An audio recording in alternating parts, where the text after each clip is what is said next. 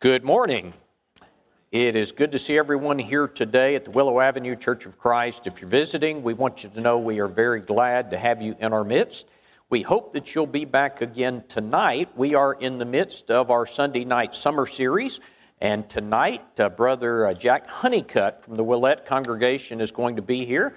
I always enjoy hearing Jack. He is one of my favorites, and I'm looking forward to that.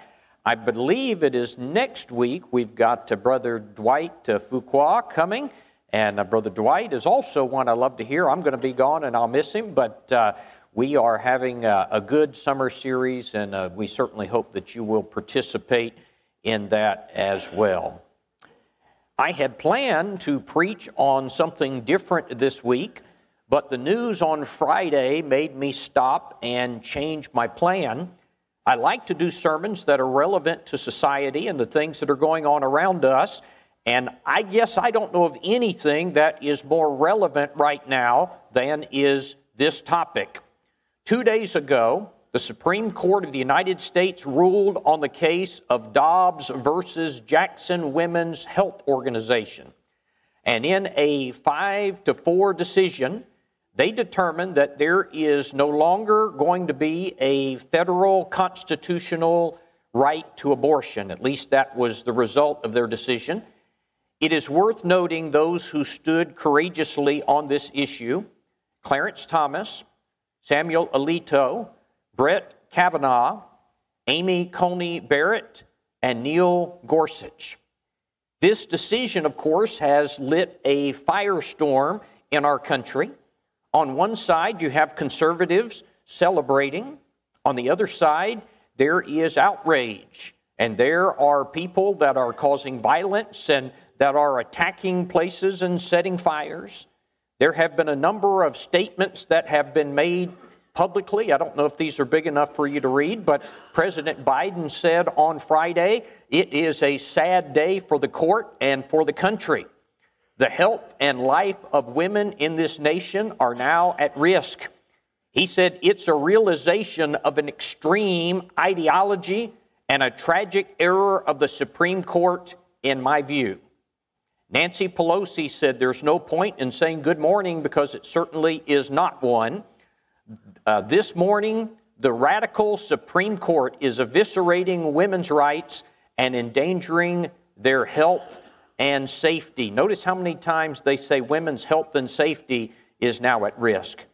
Barack Obama criticized the decision, saying that the High Court not only reversed nearly 50 years of precedent, but it regulated the most intensely personal decision someone can make to the whims of politicians and ideologues, attacking the essential freedoms of millions of Americans.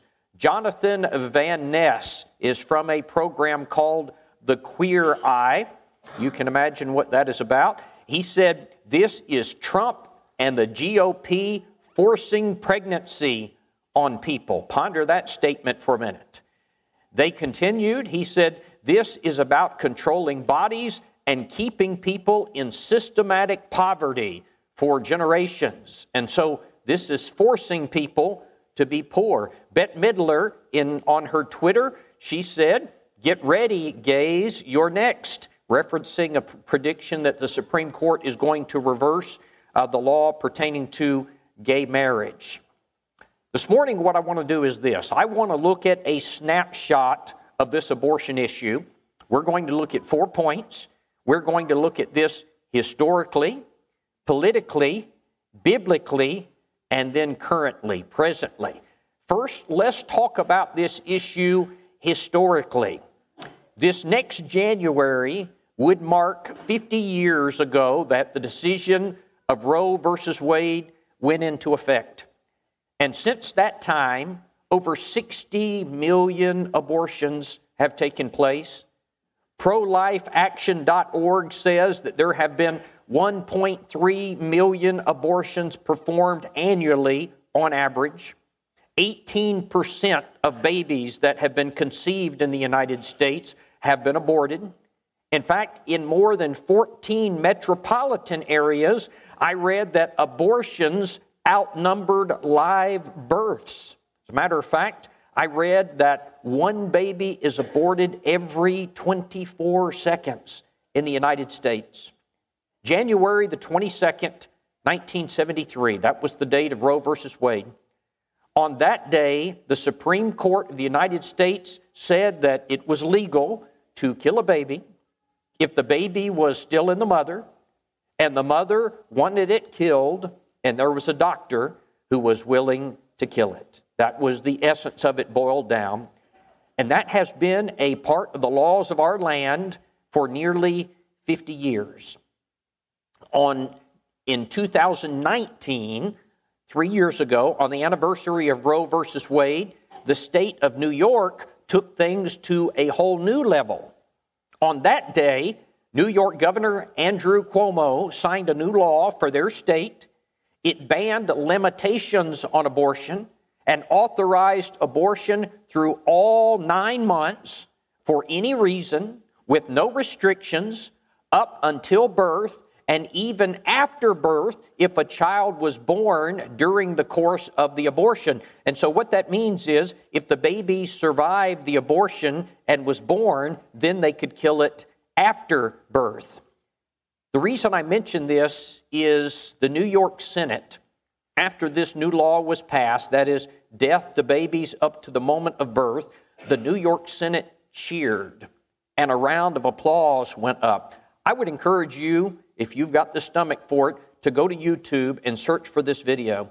It is shocking after they voted to kill babies up to the very moment of birth, the applause. And then to celebrate this new law, the New York governor ordered that the World Trade Center and other buildings be lit with pink lights in celebration of this momentous occasion. Friends, I want to tell you this morning that our country has been in a very dark place. In Genesis chapter 4 and verse 10, the Bible said, after Cain had killed Abel, that the voice of your brother's blood cries to me from the ground. I want you to think about that. The blood of the innocent crying out to God. I am sure, I have no doubt, for the last 50 years, historically, this has been happening in our country. In fact, I read online that abortion is the leading cause of death in the United States of America, and that if we could put an end to abortion in this country, the number of lives that would be saved would be more than twice that if we could find a cure for cancer. Let's talk about this politically. Let's talk about the legal ramifications of this ruling. First, since there is now no federal ruling on this issue, it is going to be left up to the states to make their decision. Friday's decision has set off a chain reaction that will outlaw abortion in about half of, the, uh, half of this country. There are 13 states that have what they call trigger bans that will go into effect within 30 days after the Roe versus Wade ruling has been repealed. At least 18 states banned the procedure the very day that the ruling was released. Several states have had dormant laws that will be reactivated, and several other states are going to move immediately to introduce new laws. There are 20 states, including the District of Columbia, where abortion has been legal and is likely to remain legal and be protected. You can see from the PowerPoint here a list of the states where abortion bans will take effect within 30 days. I'm not going to read all of them, but you can see them in red and dark red. On this next slide, you can see states where uh, the states that will likely ban abortion within weeks or months. The first one was within 30 days. The second one is within weeks or months. These include Alabama, Georgia, Indiana, Iowa, Ohio, and South Carolina. This third slide, you can see states where the fate of abortion is still uncertain. We don't know what's going to happen there. And the fourth slide is where abortion is legal and probably will remain that way. Now, another point that we have to make when we talk about this subject politically is now, when I say this, it can be a sore subject for some people, but brethren, we have to observe this. Who you vote for matters. Who you vote for matters. I want to read you this quote. This was made by President Biden on Friday. He says it was three justices named by one president, Donald Trump, who were the core of today's decision to append the scales of justice and eliminate a fundamental right for women in this country. What Biden said is this if Trump had not been elected, abortion would not have been outlawed. Now, he was looking at that as a negative, and he was blaming uh, Trump for that. Brethren, what we need to remember is this when we step into the voting, the voting booth, we have to be Christians first and our political party second. We have to answer to God and His principles first, always. Now, let's talk about this biblically. Why is abortion wrong, biblically speaking? I was speaking to someone the other day, and he told me that growing up, he never heard abortion addressed in the congregation where he was. That's tragic. We need to understand what the Bible says about this. Biblically, abortion is wrong because it is the taking of innocent human life.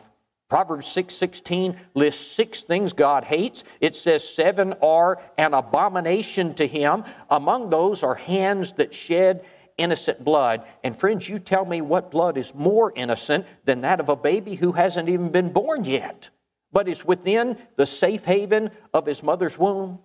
Now, somebody says, Now, Don, we don't know when life begins. Maybe these abortions aren't actually taking human life. But, friends, that kind of reasoning doesn't hold up to the scriptures. Psalm 139 that was read this morning, Psalm uh, verse 13, the psalmist said, For you formed me and my inward parts. You covered me in my mother's womb. My frame was not hidden from you. When I was made in secret, your eyes saw my substance being yet unformed. The psalmist speaks about himself as being himself even before he is born. Before he was born, the Lord saw him and he knew him. Luke chapter 1 and verse 41 talks about Elizabeth, the mother of John the Baptist. When she heard the greeting of Mary, the mother of Jesus, the Bible says the babe leaped in the womb and Elizabeth was filled with the Holy Ghost. That baby was John the Baptist. He was a child, he was a baby, he was recognized by God as an individual while still in the womb. Abortion is the taking of innocent human life. Dr. Bernard Nathanson at one time ran the largest abortion clinic in the world. During that time, he oversaw the clinic. He performed some 60,000 abortions. And by the way, Dr. Nathanson is an atheist. He doesn't believe the Bible. But suddenly one day he quit and he would perform no more abortions. Why did he do that? Here's what he said He said, I am deeply troubled by my own increasing certainty that I have presided over 60,000 deaths. And he did. But fortunately, this doctor came to his senses and said, I have committed murder. I have taken innocent human life, and that's the first reason that we're opposed to abortion. Secondly, we are opposed to abortion biblically because it transgresses the golden rule. Now, we need to do more preaching on the golden rule. I'm planning a sermon on that in the near future, but you know it Matthew 7 and verse 12. Therefore, all things whatsoever you would that men should do to you, do you even so unto them. Treat others the way you want to be treated. What mother would want to be dismembered? What doctor, while sitting in his office, would want some sort of corrosive fluid to start dripping from the ceiling and completely consume his whole being? What judge would want a giant machine to tear his limbs apart and rip him out?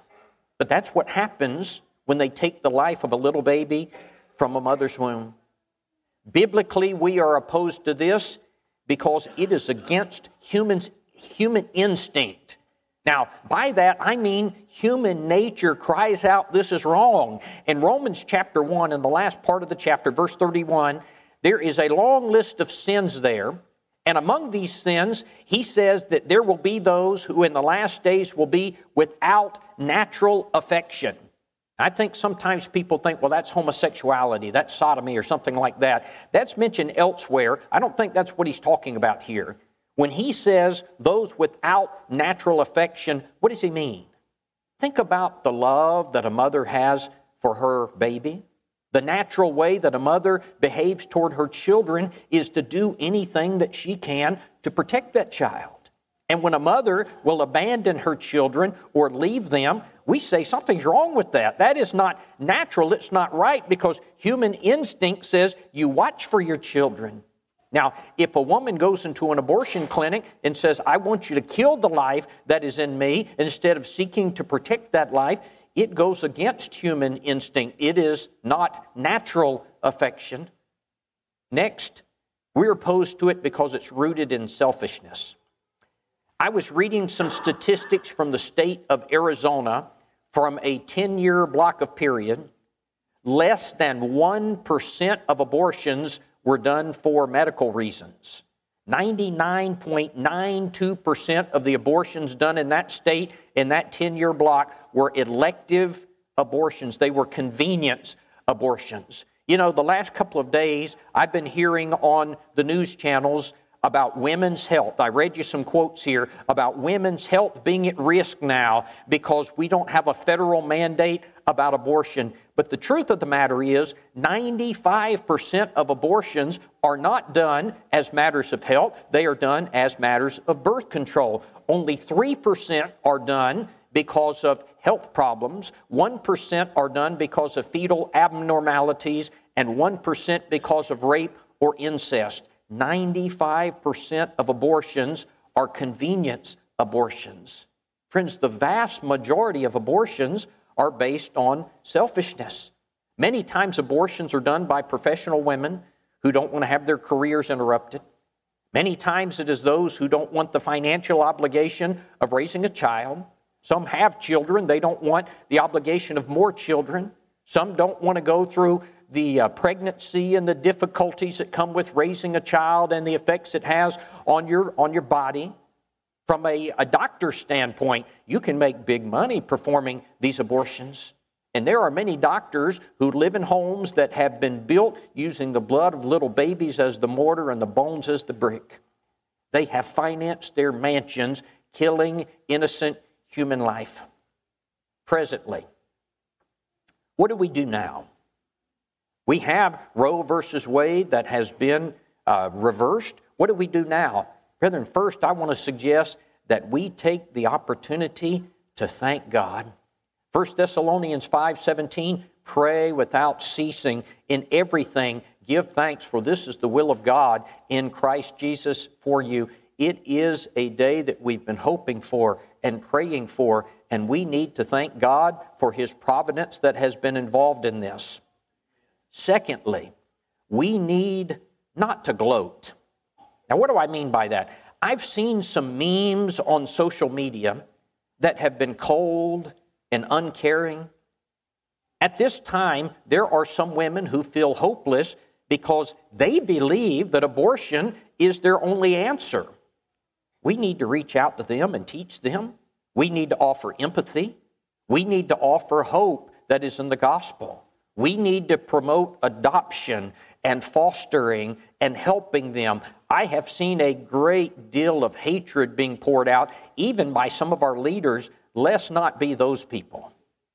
Number three, we need to not quit.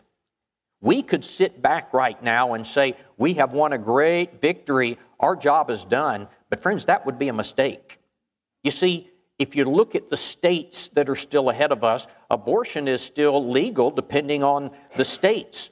And so there are going to be decisions that are going to be made in the upcoming in the upcoming months that still need our prayers and our votes and our thoughts and our attention.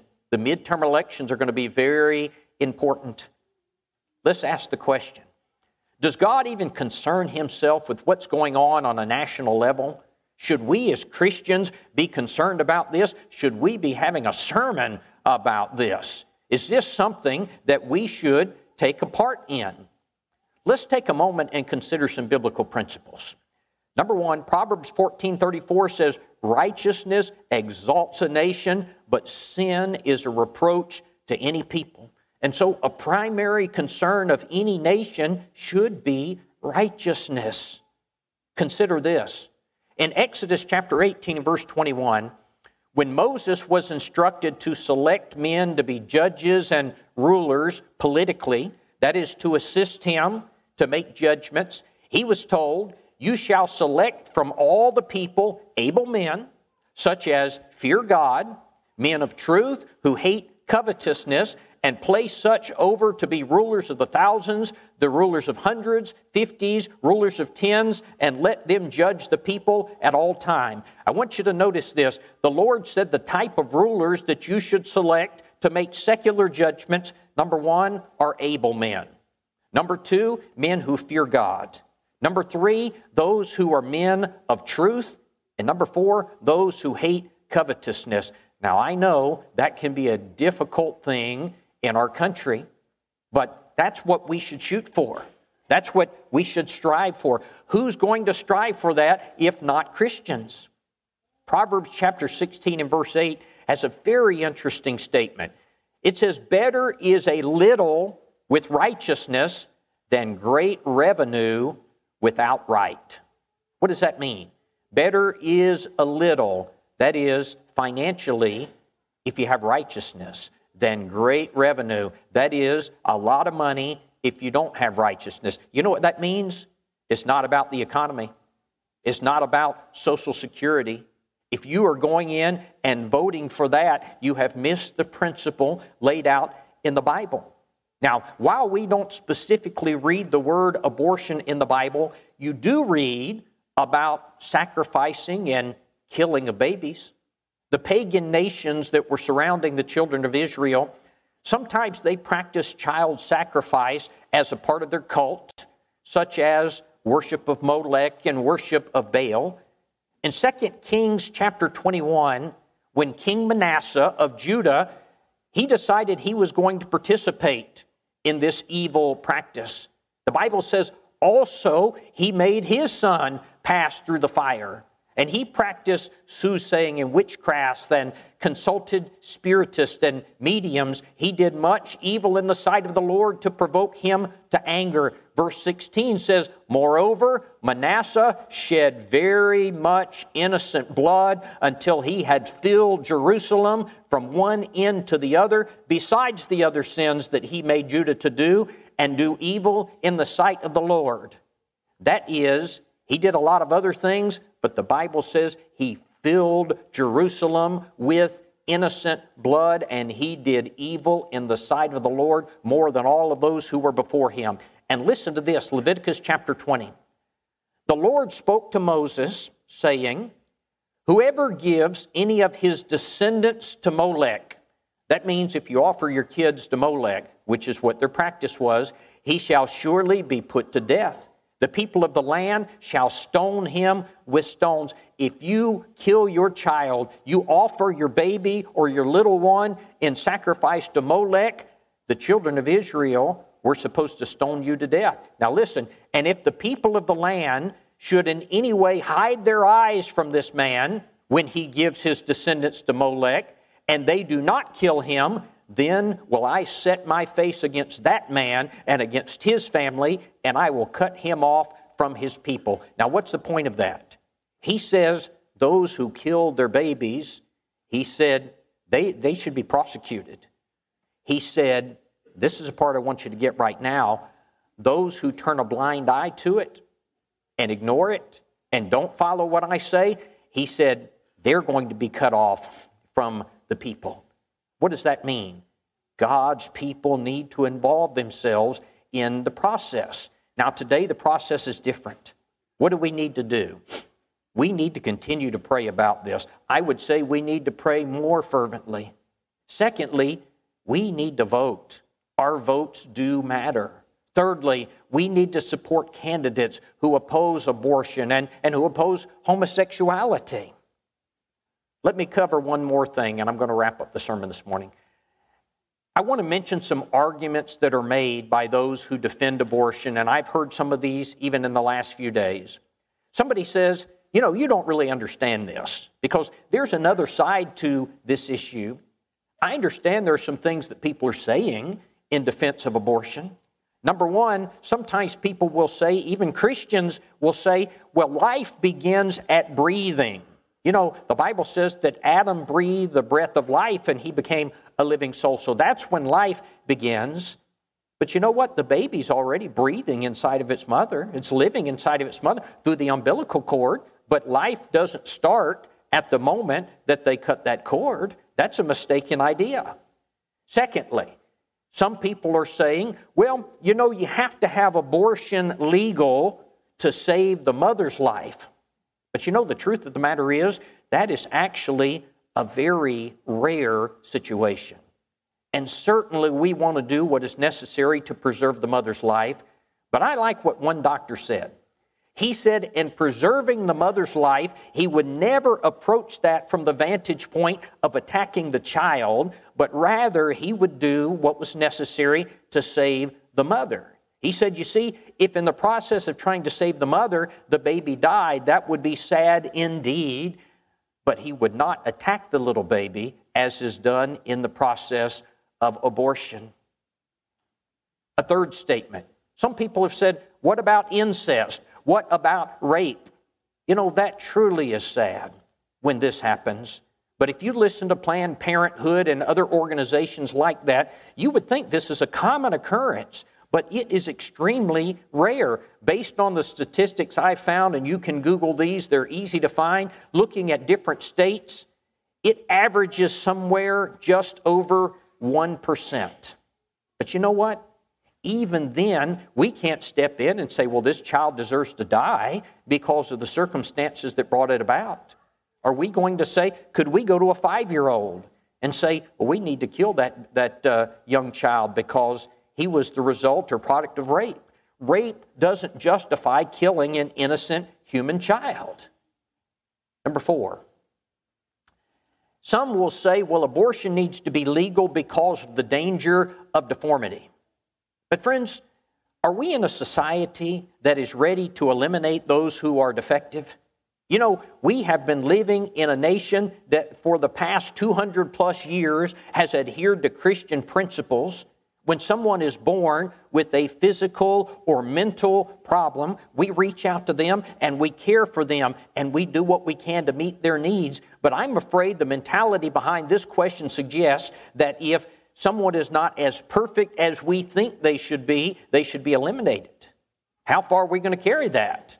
I guess in that line of thinking, I need to be eliminated because my body's very defective. You know, this reminds me of the thinking of Hitler. Have we gotten to the point in this country that we are ready to eliminate someone who is not as perfect as we think they ought to be? Number five, I heard this, I heard this on Friday on TV. Someone argued this. They said, well, if abortion is not legal, then women are going to have unwanted pregnancies. This really made me scratch my head. You know, God has a plan for this. Abortion is not what prevents pregnancy, abstinence prevents pregnancy. The problem is we want to participate in sex before marriage and then get pregnant and then, and then use abortion as the remedy. And that's not right. One more thought, and I'm going to close. Friends, it could be that there's someone here today who's had an abortion. In fact, in a group this large, there probably is one. And maybe you are overwhelmed at the grief of that. You need to know that you can be forgiven of that. You know, the Apostle Paul viewed himself as the chief of sinners he said the ultimate peak of sin, he said, is what he had done. He had killed God's children, but he'd been forgiven and was exceedingly pleasing to God. Maybe you're here today and you have already repented of this and it is still eating at you. It's time to let it go. If you want to talk about that, I'd be glad to talk to you. I'm sure the elders would as well. If God has forgiven you, it's time to forgive yourself. Maybe we have someone here today who's not a Christian. You need to know the Bible teaches to become a child of God, you need to hear the gospel, believe it, repent of your sins, confess your faith in Christ, and be baptized for the remission of your sins. Maybe you're ready to do that today. We are ready to assist you. Maybe you're here as a child of God and you've got sin in your life, maybe not relating at all to the subject this morning, but you desire the prayers of your brethren on your behalf. We would be honored to go to God and to pray for you. This morning, if you need to respond to the Lord's invitation, won't you come? As together we stand and sing the invitation song.